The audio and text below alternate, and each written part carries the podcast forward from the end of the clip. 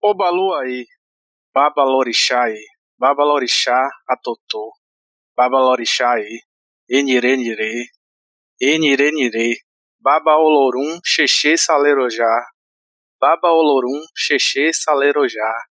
Meu padrinho é Obaluaí, Orixai, Babaluaí, Babaluaí, Babaluaí, Timbalada.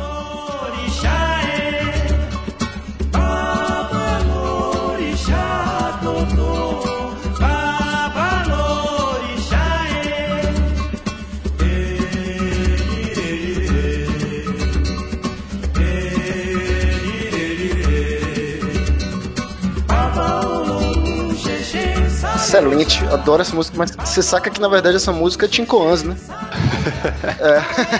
Tipo, Timbalada fez meio que uma versão dela. A música originalmente é do Tim Koans. Eu achei legal que o Xarope não gaguejou, né? Pra falar as palavras diferentes aí. É porque eu botei algumas palavras em caps lock aqui, porque minha visão, depois vocês vão, quando vocês passarem dos 38, 39, chegarem nos 40, vocês vão descobrir que sua visão muda, né? Pra pior. E agora tá botando letras em maiúsculo, aumentando fontes. Mas a gente vai seguindo assim mesmo. Vamos lá então, hein? No oferecimento de Possego.com.br está começando o Suco de Umbives. O meu nome é Leandro Leal, quem está aqui comigo hoje é o patrão Xarope. Diga olá, Xarope. Olá, Xarope. Jogando leite na cara dos caretas está a JZ. Pô, você mudou, eu ia dizer que você fala tão rápido que eu até hoje não sei onde é que eu faço o gol. E hoje nós temos o imenso prazer de receber aqui o professor Luiz Antônio Simas. Seja bem-vindo, fica à vontade. Maravilha, obrigado pelo convite pra gente conversar aqui e bater aquele papo. Tamo junto. Nós trouxemos aqui esse convidado especial para bater um papo justamente sobre a influência das religiões de matriz africana na música brasileira. Isso depois da vinheta. E a picolé, picolé aí, ó. Qualidade, sabor da fruta, hein? Você é Bahia ou você é Vitória, Afro? Que o baiano não fala a letra Cajives e Ambives. Você é maluco, rapaz? Essa palavra terminou com essa última vogal, aí não fala. Fala assim, fica com cada pegadinha, né? Segura a cabeça de mamãe! Suco de uva.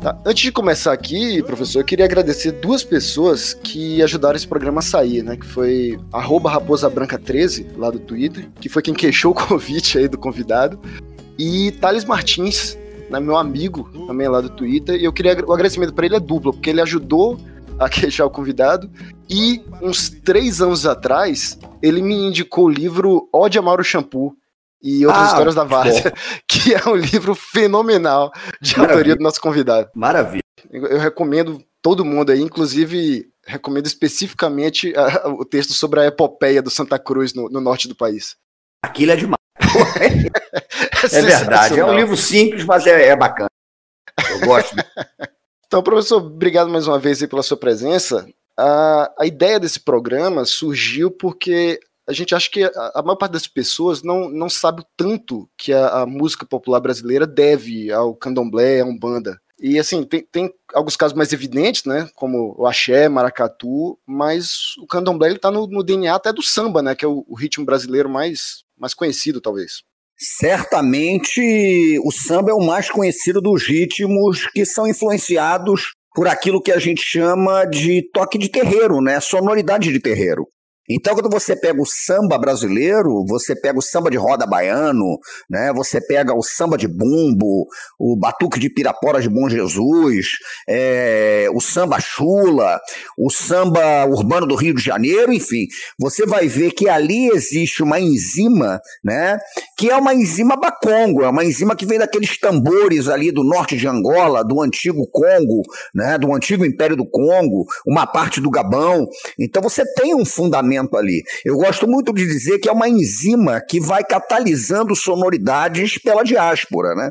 Então, se você ouve, por exemplo, um toque de candomblé de Angola, você vai reconhecer ali, você vai sentir que ali existe uma pegada que é uma pegada muito próxima do terreiro e é muito próxima do que a gente entende como samba. Então, isso está muito presente, isso está muito forte ali. Agora, essas sonoridades de terreiro estão em tudo quanto é lugar. O agueré de Oxóssi, ele está presente em diversas manifestações rítmicas da música popular do Brasil, né? Enfim, essas sonoridades de terreiro são muito fortes.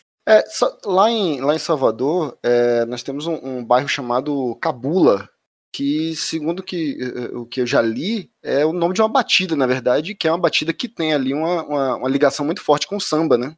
Sim, uma das batidas clássicas dos toques de candomblé de Angola, né? Então você tem o cabula, você tem o barra verde e algumas variações, como a do Congo de Ouro, né? Esses toques fundamentam o candomblé de Angola, porque o candomblé de Angola tem uma diferença, dentre outras, uma diferença em relação ao queto. No candomblé nagô, junto ao orixá, em geral você usa zague da vida, que são aqueles galhos de goiabeira.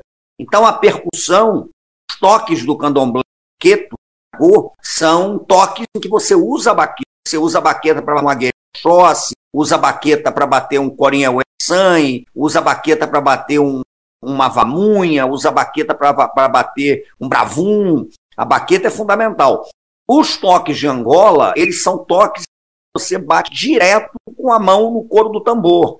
Então você não tem essa interferência do aguidavi, né, da baqueta de percussão como a gente. E são toques com uma rima muito vinculadas a toda a trajetória do... Tanto que se você pega um cabula, se você pega esses toques que eu falei, o barra-vento, o zenza e tal, você vai ver que está tudo escritinho. O samba está nascendo ali, né? Desses toques todos. E a própria existência do cabula é a prova da presença marcante de banto na Bahia, né? Porque a Bahia tem essa relação banto. Você tem terreiros como a Jussara, que são terreiros banto. Terreiro de Angola.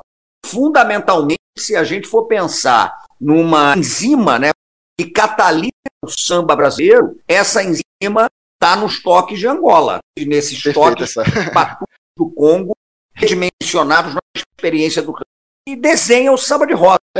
Você falou aí atrás do toque de Oxóssi e da relação dele com a baqueta. E eu lembrei da história que... O Olodum, também, salvo engano, aquela batida clássica do Olodum, ela é um toque de Oxóssi. Aquele documentário do Axé, Canto de um Povo de um Lugar, é comentado justamente isso, que me fugiu o nome agora, o nome do membro do Olodum que desenvolveu esse toque, mas que era justamente a questão dele tocar com baqueta, porque ele tocava com as mãos, ou melhor, as pessoas tocavam com as mãos naquela época, e ele disse que ele não ia ficar sangrando para branco dançar, então que ele usava a baqueta, provavelmente usando a baqueta ele incorporou esse toque de Oxóssi, e aí nasceu o Olodum, samba reggae e tudo mais. Né? E esse samba reggae, ele tá todo no aguerezão de Oxóssi. O agueré, na verdade... Professor, deu uma cortada aí, você falou que o agueré tá presente até no violão de Jorge Ben, né? E, salvo engano, foi uma coisa considerada tão revolucionária assim, né, que ele tocou, acho que, salvo engano, no primeiro ou no segundo disco, e depois ele até diminuiu isso, não foi? Isso. Violão dele é aquele violão que você usa como tambor. Você tem uma tradição na música brasileira de uma turma que toca um violão muito percussivo, é o caso do Baden Powell. E o Jorge Ben vinha com aquela batidona do agueré. A gente vai ouvir aquilo do tac, tac, tac. Ali tem uma puxada para o agueré que é muito forte. E nos primeiros trabalhos dele, isso era uma evidência. Depois isso vai sendo diluído. Mas você tem, por exemplo, uma gravação que eu acho seminal do agueré no Jorge Ben, que é o dos alquimistas estão chegando. Né? Os alquimistas estão chegando. Se você vai ver aquele violão, o violão que está entrando ali naquela gravação, é um aguerezão, é um agueré de Oxóssi.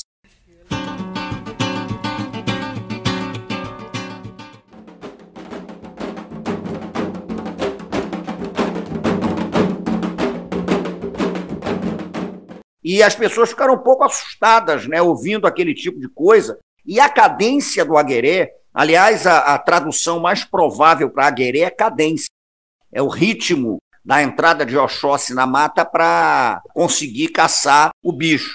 Então, o violão dele é muito puxado pro Agueré. Então, o Agueré está presente nisso. O Agueré está presente na batida do samba reggae, o Agueré está presente na batida do violão do Jorge Ben Jor. O Agueré é um fundamento da música brasileira também. E é um toque de queto.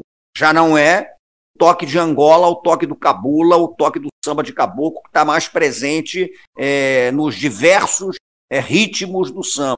O Agueré já é uma pegada mais queto. Isso é engraçado você falar da caçada, né? Porque cada toque, me parece, cada batida, ela conta uma história específica, né? Sim. A música meio que ela é influenciada por pelo que a história que quer ser contada com a batida, não é isso? Perfeitamente. Então você pega, por exemplo, o Ibim. O Ibim é um toque de terreiro para Oxalá. O Ibim é um toque muito lento. Ibim significa caramujo.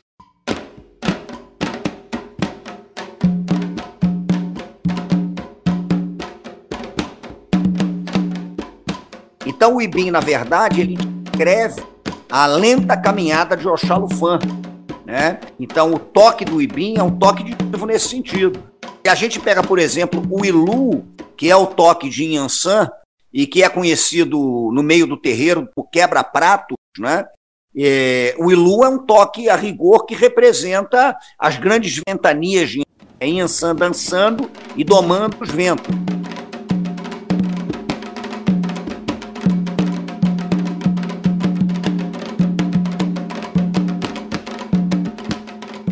O Ilu está presente, por exemplo, a clave do Ilu é muito interessante, porque ela está presente, por exemplo, no machado. Ao mesmo tempo, é uma clave que está presente, a batida do Ilu, no som da bateria da mangueira. A caixa da mangueira no Rio de Janeiro, por exemplo, ela tem um toque que puxa muito para o Ilu de Inhansã, né? E é interessante esse tipo de coisa. Se a gente vai pensar no alujá, que é a batida forte, o alujá, ele conclama a força do relâmpago, a força das chamas que sobem.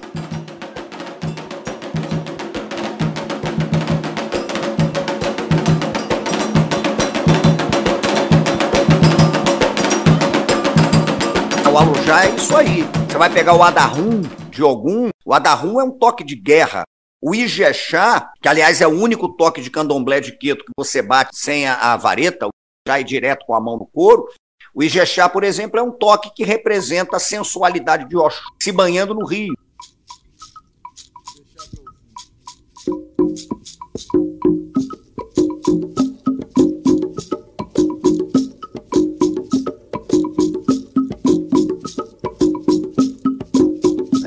E ele também é um toque que você bate para Logum Edé. Então é tudo assim. O Corinhauê, que é o toque de Ossan, ele vai representar a maceração das folhas. É interessante. O bravum é um toque de Oxumaré, e o bravum tenta descrever, né, uma cobra que, de repente, sobe e ela faz um arco como se fosse um arco-íris, que é a dança de Oxum. Então, são toques que contam histórias. O tambor nos candomblés, ele está contando uma história que está aparecendo ali, né? E cada toque, portanto, tem esse sentido, cada toque tem essa pegada. E isso é absolutamente fascinante, porque aí você abre um universo, né? E é enorme, um universo de sonoridades. Quando você começa a decodificar a presença de tudo na música brasileira, é fascinante. Você quer ver? Vou te dar um exemplo. Um dos LPs seminais da história da música de terreiro é um LP gravado por Mestre Bimba e Dona Olga do Alaqueto, que vinha com sambas de roda e cantos de terreiro da Bahia. Esse LP, por exemplo, foi pioneiro em apresentar uma série de batidas, né, de candomblé. Esse LP foi tão impactante que Carlos Coqueijo, né, presenteou Baden Powell e Vinícius de Moraes com Dona Olga do Alaqueto e Mestre Bimba fazendo isso, esse disco cantando e batendo. E por conta disso, Baden e Vinícius inspiram para compor os afro-sambas, que vão sair depois em LP em 1906.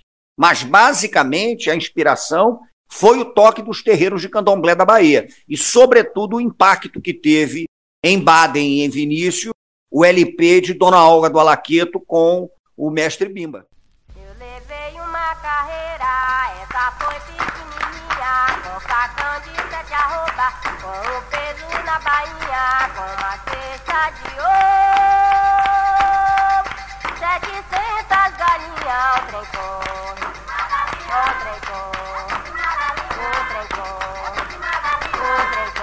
Professor, você falou bastante aí também do Ijexá. Particularmente queria entrar um pouco de detalhe, que é um ritmo que eu gosto muito. E ele também é um ritmo que foi muito utilizado, né? Ainda é muito utilizado por diversos artistas também nacionais, e inclusive em Salvador ele é bastante forte por conta dos afoxés, né? Que surgiram e que usam basicamente esse ritmo.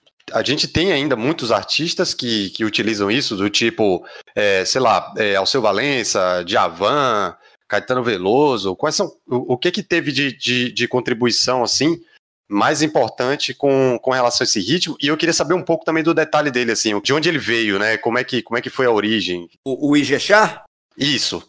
O Ijexá é um ritmo que vem de uma região que é conhecida como Ijexá, porque o que acontece? Na África, na região Yorubá, né, basicamente, cada cidade ela tinha o orixá. Então, Xangô cultuado em Oió, Iemanjá cultuado em Abelcutá, Ogum cultuado em Irê. A coisa funcionava mais ou menos assim. E no caso de Ijexá, o culto ali é para Oxum.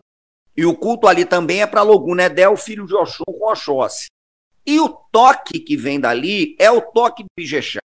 É um toque com uma cadência muito interessante. O Ijexá tenta representar essa dança suave de Oxum se banhando nos rios, né? E ele chega aqui de uma forma muito interessante. O Ijexá é o toque que vai embalar os afoxés. O afoxé é o bloco. O afoxé desfilava. Os blocos formados por candomblés, muito comuns aí na Bahia, vide o Gandhi, e ao toque do Ijexá. E o Ijexá acabou inspirando a música profana brasileira de uma forma muito interessante. Se a gente for pensar nessa sacralização do profano e da profanação do sagrado, o Ijexá está todo ali. Então você pega, por exemplo, um Alceu Valença, a Anunciação, a clave é do Ijexá. É um Ijexá que ele está fazendo. Você pega uma música do Caetano como Queixa, por exemplo, né? Queixa é um Ijexá. O Ijexá está presente ali. Aí um compositor baiano, que talvez seja, na minha opinião, o maior compositor de Ijexás da história da música brasileira, é o Edil Pacheco. Edil Pacheco é um grande compositor de Ijexás, né? Ele faz Ijexá sozinho, por exemplo, Ijexá mesmo, que a Clara Nunes gravou, Filho Gigante, Badauê, é dele. Ele tem um LP maravilhoso sobre Ijexás e as músicas de bloco da Bahia, dele com o Paulo César Pinheiro, que é um cantado por muita gente, mas é um disco seminal, e ali o tempo todo Ijexá. Ele foi parceiro do João Nogueira, fez muito Ijexá com o João Nogueira. Então o Ijexá, ele está muito presente na música brasileira, e às vezes a gente nem sabe que está ouvindo Ijexá. Você pega, por exemplo, o Edoxum, né, de Jerônimo e Vevé Calazans, um Ijexazão clássico, e que se transforma num clássico da música brasileira. Então o Ijexá está muito presente. Então toda essa musicalidade que surgiu aqui no Brasil, que criou o samba, por exemplo, a gente pode dizer que foi criado na Bahia, aqui dentro do Brasil, ou vem de várias regiões? Não foi uma coisa só de um lugar? Não, eu acho que algumas musicalidades, elas estão muito ligadas à Bahia. Se a gente vai pensar, por exemplo, o samba de roda, né? O samba de roda, as primeiras referências são referências do recôncavo baiano, muito por conta da presença dos bantos ali. Se a gente for pensar em Ijexá, o Ijexá é uma música que é codificada na Bahia. Ela sai da África, vai com os candomblés, e é a partir da Bahia que vem esse Ijexá. Agora, é claro que isso vai ganhar uma roupagem diferente em cada lugar. Esse samba de roda baiano, ele vai passar por algumas nações, e no Rio de Janeiro ele vai resultar no samba urbano, que é o samba do Estácio. São Paulo, por exemplo, tem um tipo de samba que já é o batuque de Pirapora de Bom Jesus, é o samba de bumbo campineiro. Você vai mais para cima, para Pernambuco, você já vai ter a pegada mais próxima do coco, né? Então, mas o papel da Bahia, para que essas sonoridades espalhadas, ele é um papel fundamental. Quando você pega, por exemplo, os pioneiros do samba do Rio de Janeiro, você vai pegar um João da Baiana. João da Baiana é o cara que praticamente inventa uma maneira de tocar pandeiro que vai marcar o samba carioca. Ele era João da Baiana porque a Baiana era a tia Perciliana de Santa Amaro, a mãe dele de Santa Amaro da Purificação. Você vai pegar, por exemplo, Donga. Donga era filho de tia Amélia, também vinculada à Bahia, a comunidade dos baianos do Rio de Janeiro, e vão morar numa região que Heitor dos Prazeres vai chamar de Pequena África, Pedra do Sal, ali aquela região toda. Então, esse papel da Bahia, a diáspora musical africana, né, ela vai se codificar na Bahia de uma forma muito específica. E, a partir daí, ela vai se espraiando e ganhando características interessantes também em diversos lugares do Brasil. Mas o papel da Bahia nesse processo é importante, a ponto o Noel Rosa, que falava uma coisa curiosa, falavam tanto que as coisas tinham vindo da Bahia, né? Que o Noel faz uma música que ele fala onde é que o Brasil que diz onde é que o Brasil principia na Bahia, e aí ele diz, né, brincando com os baianos do Rio, onde é que foi que Jesus pregou sua filosofia? Na Bahia. Botou até Jesus pregando na Bahia. Tudo aconteceu na Bahia na história do mundo.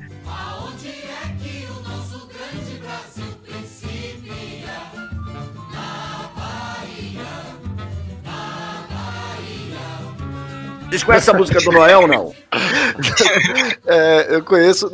Nós temos um narrador de futebol famoso na Bahia que ele, por algum motivo, ele sempre fala que Salvador é a terra que inventou o amor. Então vocês procurem essa música do Noel, porque é genial. O Noel, de tanto se falar essas coisas que na Bahia, aquele negócio todo, tudo acontecia na Bahia e tal... O Noel, então, acaba fazendo uma música em que tudo acontece na Bahia, né? Que era, obviamente, o Noel Rosa dando uma boa satirizada nesse processo todo, mas na Bahia é muito engraçado, porque ele fala, onde é que... Eu vou lembrar da letra. Aonde é que o nosso grande Brasil principia? Na Bahia, na Bahia. Aonde foi que Jesus pregou sua filosofia? Na Bahia, na Bahia. Todo santo dia nasce um samba na Bahia... Aí como é que é? Samba tem feitiço, todo mundo sabe disso. Minha Bahia forneceu a fantasia mais original que se vê no carnaval. Em São Salvador, terra da luz e do amor, só o samba cabe, disso todo mundo sabe. Isso é um samba só do Noel, letra e música dele, chamado Na Bahia. Se vocês acharem aí pra tocar, é genial, porque é um puta do samba. Com certeza o nome é... O nome é Na Bahia, onde é que o nosso grande Brasil principia. Tanto que o pessoal falou, Noel, mas Jesus, aonde foi que Jesus pregou sua filosofia? Na Bahia.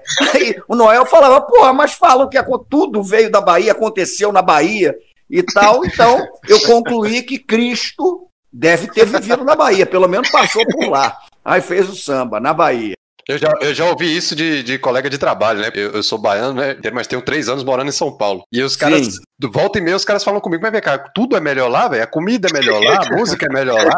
Eu falo, velho, eu tô lidando a realidade, aí você julga se é melhor. Então vai atrás do Noel. O Noel faz o Na Bahia. Só uma coisa também, a gente tem alguns amigos aqui, convidados frequentes aqui no podcast, que são cariocas. E... volta e meia entra nessa brincadeira de samba nasceu na Bahia, samba nasceu no Rio, e aí eu falo, olha, se você não acha que o samba nasceu na Bahia, você vai discutir com o Vinícius de Moraes, não vai comigo não. É assim, porque o samba nasceu foi na Bahia. Mas eu dou a seguinte resposta, vem cá, o que nasceu, o samba nasceu aonde? Na Bahia ou no Rio? Eu falo, o baiano na Bahia, o carioca no Rio. Ninguém briga, né?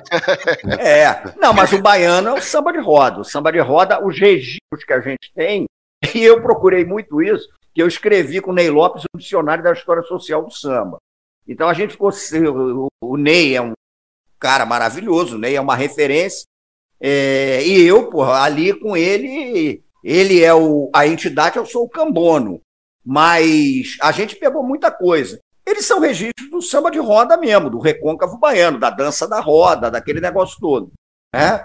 E o samba do Rio de Janeiro vai ter uma outra pegada, tem uma pegada mais urbana, digamos assim, mas a partir desse samba de roda baiano que chega por aqui. Você diria que essa... Porque o samba já foi ilegal, né? A capoeira já foi ilegal. Você diria que isso foi usado assim como uma forma de driblar a lei para continuar cultivando os seus orixás? Eu acho que é uma fresta, assim. Não é que o samba fosse exatamente ilegal, a capoeira foi. A capoeira é proibida com a República. O samba acabava sendo enquadrado na lei de vadiagem. E em relação aos terreiros, a perseguição era enorme. Só para vocês terem uma ideia, durante muito tempo, os terreiros tinham que se registrar em delegacia para que pudessem funcionar e, em geral, era em delegacia de costumes e, em geral, era num setor que havia em tudo quanto era delegacia no Brasil, que era o setor dos tóxicos. Então, você imagina isso. Não é mole. E aí, o que vai acontecer? Em geral, é isso que eu, inclusive, chamo em alguns trabalhos meus de cultura de fresco. Em geral, você vai procurando garrinchar, né? Você vai procurando um espaço vazio, você vai procurando aquele espaço onde o teu adversário não alcança. É ali que você vai. Então, o sujeito, por exemplo, ele vai identificar e vai, de repente, tentar proibir um terreiro batendo. Mas aquele sujeito dificilmente vai saber reconhecer um agueré, vai saber reconhecer um ingexá, vai saber reconhecer um alujá, um congo de ouro, uma muzenza. E aí o que acontece? Essa gramática do tambor, eu acho que é uma gramática de fresta, porque é exatamente, né, um garrinchamento ali, como eu costumo dizer. Ali você tem um espaço vazio, o adversário está na tua frente, você não vai bater de frente, né? Você vai para aquele espaço vazio em que ele não pode te alcançar. Então você joga ali. Nesse sentido, eu acho que essas sonoridades de tambor, elas são sonoridades de fresta, sim. As sonoridades são aquelas que o cara não alcança, né? Aquele que o sujeito não pode alcançar, né? E aí, vamos que vamos. E aí a música brasileira vai se codificando dessa forma. O que eu acho engraçado, né, que assim, cada país meio que lidou com isso de uma forma, né? Enquanto eu estudava aqui a pauta para esse podcast, eu fiquei me perguntando por que é que nos países, sei lá, nos Estados Unidos, que também tiveram escravos, lá não tem uma cultura de música baseada em percussão. E eu descobri que lá eles proibiram o tambor, né? Eles não fizeram... eles não deram a volta para proibir o ritmo, né? Uma lei de vadiagem, ou o que seja. Eles proibiram o próprio instrumento. O instrumento era proibido. Ali nos Estados Unidos você teve uma repressão forte quanto ao tambor, né? Quanto aqui não houve isso. Aqui o tambor bateu o tempo inteiro. E isso foi absolutamente fundamental. A gente encontra referência de tambor no século XVII, século XVIII, século XIX. E é uma coisa interessante. Você já imaginou a quantidade de músicos que vieram para cá com a diáspora africana, com a tragédia do tráfico negreiro?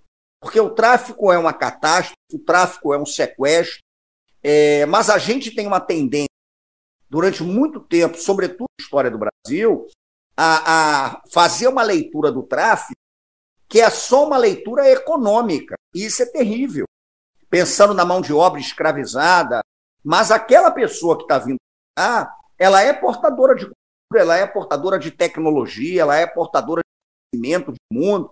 E a quantidade de músicos que vem deve ter sido uma coisa estrondosa, né? Muitos músicos. Se você pensa que nas culturas africanas não faz nada sem o ritmo, a música está presente no trabalho, a música está presente na questão da morte, a música está presente no amor, está presente em tudo. Então vem músico para dedéu para cá. Né? Houve uma diáspora musical também. Eles partiram para cima do instrumento. O tambor não pode. Né? Mas, em outras áreas, o bicho pegou. E aí nós temos uma musicalidade americana, em linhas gerais, que bebe muito das áreas. Você vai pegar, por exemplo, o merengue da República Dominicana, você vai pegar a rumba, o som de Cuba, né? Os ritmos brasileiros, está tudo ali. É engraçado isso, né? Assim, é de certa forma triste, né? A gente tem toda uma herança cultural maravilhosa, mas ela é baseada nessa fuga da opressão. Também, salvo engano, eu já vi uma entrevista sua comentando o declínio dos estilos musicais associados à cultura afro e a ascensão do neopentecostalismo. Isso é difícil. Essa é. Só letrando aí, né? Neopentecostalismo. Isso. Porque é engraçado, né? Eu já vi no site do Senado proposta de ideia legislativa criminalizando o funk. Parece que tudo que é popular, né, sempre existe um movimento para esmagar, um movimento para impedir que... Isso. Mas a ideia é essa. Você pega, por exemplo, o funk do Rio de Janeiro, por exemplo, o tamborzão, que é o o ritmo, digamos, nobre do Rio de Janeiro, ele bebe muito na fonte de música de terreiro. Ele tem toda a influência da música norte-americana, da black music e tal, mas tem uma alujazão de Xangô ali, um Congo de Ouro forte, né? Aquela coisa do tum, tum, tum, tum, tum, tac, tac, tac, tac, bum, bum, bum, bum, bum, bum, bum, bum, bum. Isso é um tremendo de um alujá. Agora, o que acontece? O neopentecostalismo, ele atua de uma forma muito ampla, no sentido mesmo de esmagar, de sufocar. Esse avanço do cristianismo fundamentalista, ele opera em duas dimensões que são tenebrosas. Ele é epistemicida, ou seja, ele assassina saberes, ele assassina tecnologias, e ele é semiocida, porque ele assassina semiótica, linguagem, né? Então ele tenta assassinar o tambor, não tenha dúvida. Sabendo que o tambor produz um... que o tambor fala, que o tambor emite, né, uma ideia, conta histórias, eles vão para cima mesmo. É um ataque total, é uma obra da destruição que tem uma dimensão que sequer é absoluta. É brabo. E vai um pouco até além, né? Assim, lá em Salvador teve um caso que ficou famoso, o acarajé, algumas igrejas evangélicas Sim. proibiram seus seguidores de comer acarajé, e aí começou-se a vender o acarajé, mas com outro nome, bolinho de Jesus. Bolinho de Jesus.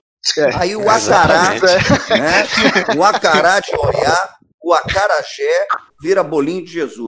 É um negócio inevitável. Você vai fazer o quê?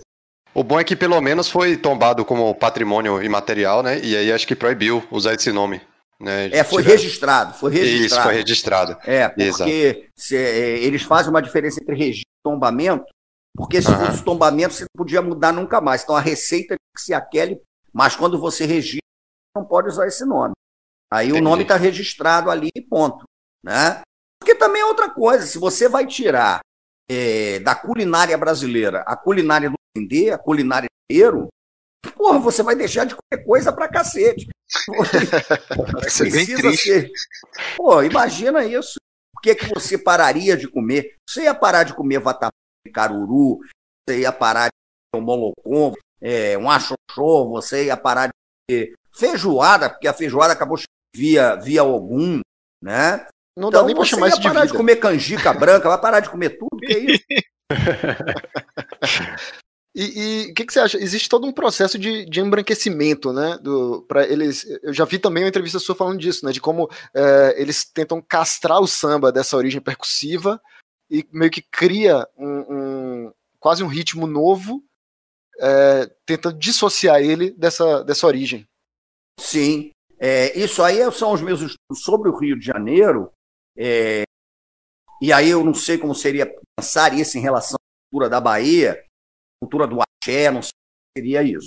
Mas no caso do Rio de Janeiro, a gente verifica muito que a partir da década de 30 começa a existir de samba no Rio, ou samba fonográfico, porque o samba está se codificando no momento em que o rádio se transforma num meio de impacto no Brasil inteiro, e no momento em que a indústria do entretenimento ela passa a vender música, sobretudo com a fonografia. Então, na década de 30, você tem uma classe média que ela começa a consumir música, uma classe média urbana. E esse samba, ele é um samba que vai perder temática africana. A partir da década de 30, você tem um processo de desafricação e eu chamo de desmacumbização, né? O samba fonográfico. Porque ele não só vai perdendo a temática da macumba, que era muito comum, o Pelo Telefone já cita feitiço. Roubar o amor dos outros e depois fazer feitiço. O Pixinguinha compõe ponto de macumba. Aqui quando o terreiro é peruade, é da inveja pra gente.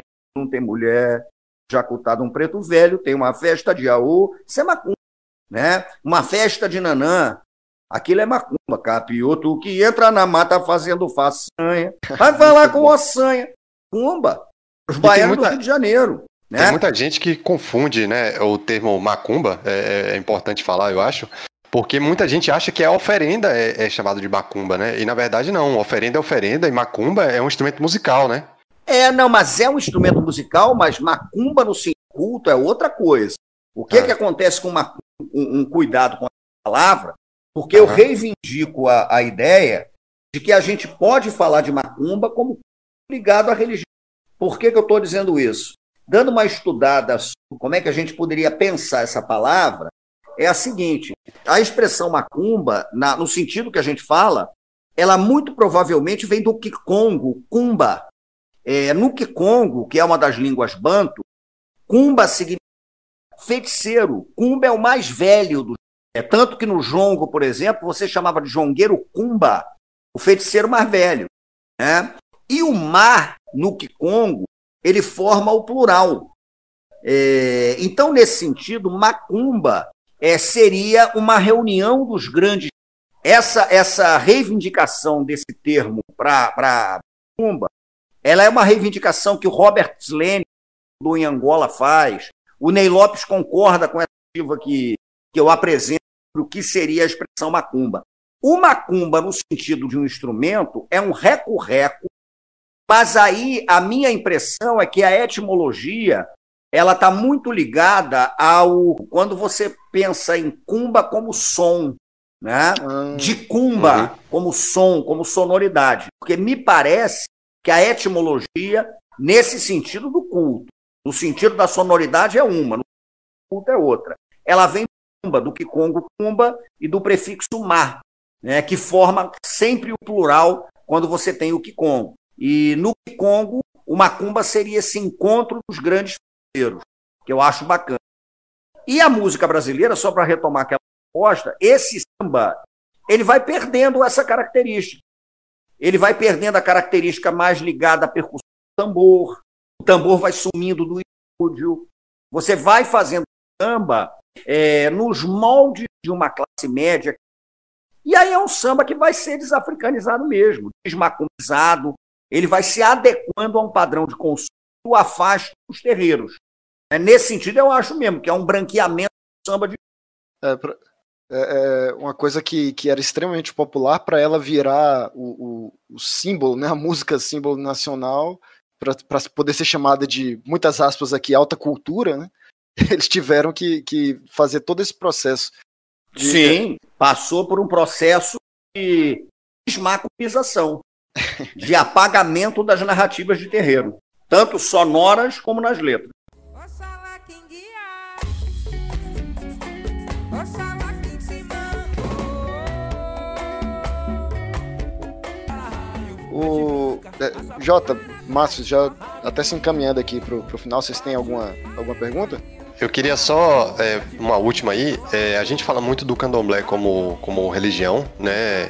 Que foi a principal, né, a mais conhecida, assim, que foi trazida, mas existem outras religiões de matriz africana, até algumas consideradas brasileiras mesmo, né, que tiveram algumas modificações como Umbanda, né, e tal. E aí eu queria perguntar se essas modificações na religião, ou até o surgimento de novas religiões, ou até outras religiões de matriz africana que vieram para cá, se também tem essa contribuição, né, para a nossa musicalidade, ou se foi uma coisa que foi muito mais dominante com relação ao candomblé mesmo? É muito dominante em relação a... Se você pensar em termos de música brasileira, é muito dominante em relação ao candomblé, mas é muito dominante em relação ao candomblé banto. Esse é o detalhe que é curioso, porque às vezes a gente embarca numa onda de apagamento do banto, né? Então, se você vai pensar, por exemplo, no maracatu, se você vai pensar no samba do Rio de Janeiro, se você vai pensar no samba de roda, se você vai pensar no samba de jongo, se você vai pensar no batuque de Pirapora de Jesus, se você vai pensar na chula de capoeira, vai pensar na chula raiada, nesse mosaico de musicalidades, é cultura de terreiro, mas é banto, é profundamente Congo-Angola, né? Esse é o detalhe que eu acho interessante, porque às vezes me parece que há um que investe muito numa ideia de supremacia nagô, que não corresponde efetivamente ao que a gente tem. No português falado no Brasil, o banto prevalece como principal herança. A gente fala coisa para dedéu do banto, né? Do umbundo, do quimbundo, do quicongo, do lunda quioco. Isso é engraçado, tá, né? Assim, olha a quantidade de coisa que a gente falou aqui hoje na música e, como você disse, até na linguagem também, que a maior parte das pessoas nem faz ideia, né? Nem faz ideia. Então, são coisas presentes no nosso dia a dia e nós não sabemos o tanto que devemos a eles. E eu acho que quanto mais você vai para o norte, e quando você vai pensar nas religiosidades afro-indígenas do norte, a Encantaria do Marajó, a Toré, o Babassuê, né? Aí você sente forte também daquelas sonoridades, sonoridade do tambor onça que vai estar no boi, do pandeirão. Mas é isso, é o mosaico que é o Brasil. Isso é que me parece fascinante. Agora, para a música brasileira, se a gente for pensar numa influência crucial, ela é a influência das sonoridades dos tambores bacana. Essa é fundamental. Essa talvez mais para definir as grandes sonoridades do Brasil. A gente falou aqui hoje, só pra, até para concluir aqui, que a gente foi comentado aí de como o funk carioca tem origem ali na batida para Xangô.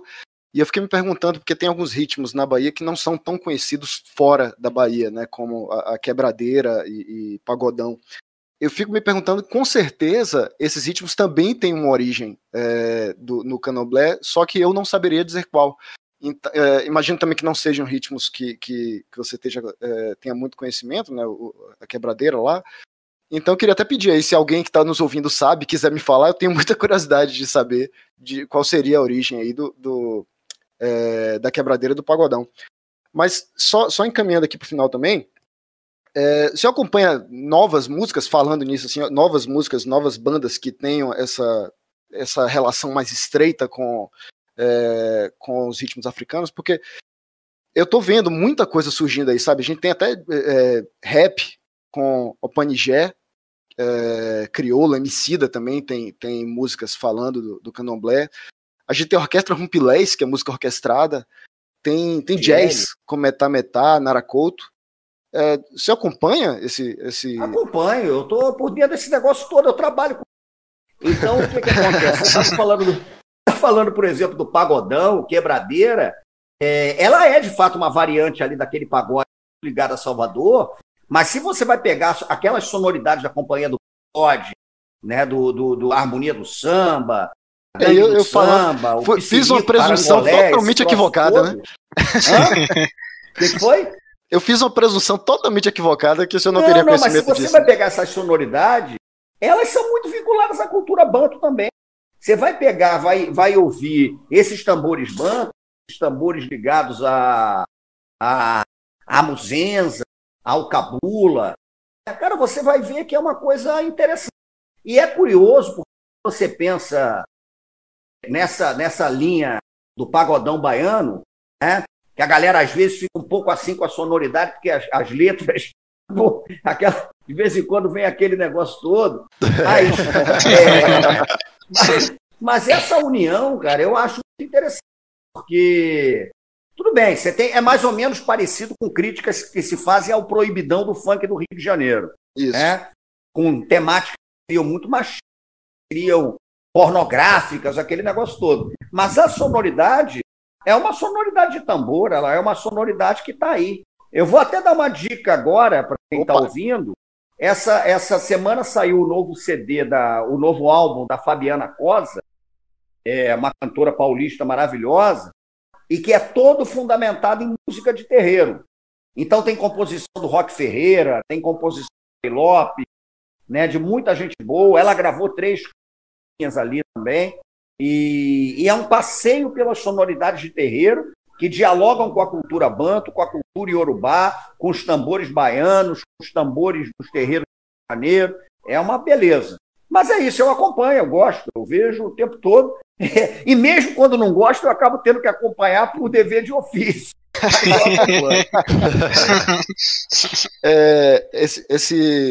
Eu procurei aqui no Spotify agora, o álbum é Dos Santos? Dos Santos. Certo, já tá aqui marcado no Spotify para o link no post aí pra galera. Link no post pra... Tem 3 canções. O Bravundi Elebara, tem o Ogã de Ogum e tem uma da Caboclaria.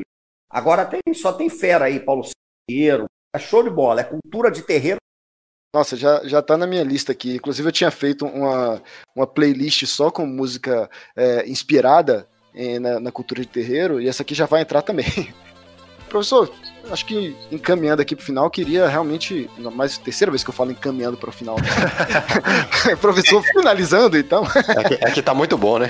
É que tá muito bom, não dá vontade de não acabar, né? Mas eu queria te agradecer demais pela aula, que isso aqui não foi nem podcast, eu tô abismado aqui de queixo caído com o tanto que a gente aprendeu hoje. Não é aula, não é bate-papo, a gente vai conversando, a coisa é boa, tá tranquilo. Excelente. Te agradeço demais, aí se tiver alguma consideração final aí, alguma coisa pra falar, fica à vontade, o microfone é seu. Nada, eu agradeço, pra mim é um prazer falar sobre um tema que eu gosto, né? E agradeço bastante aí a vocês. Quando quiser, a gente bate mais. Valeu. Sucesso. Eu fico feliz e fico feliz em dobro por poder ajudar a disseminar, né, essa cultura que realmente é bem fascinante. Maravilha. Então, até mais. Um abraço. Valeu. Gente. Um abraço. Obrigado. Tchau. Aquele abraço.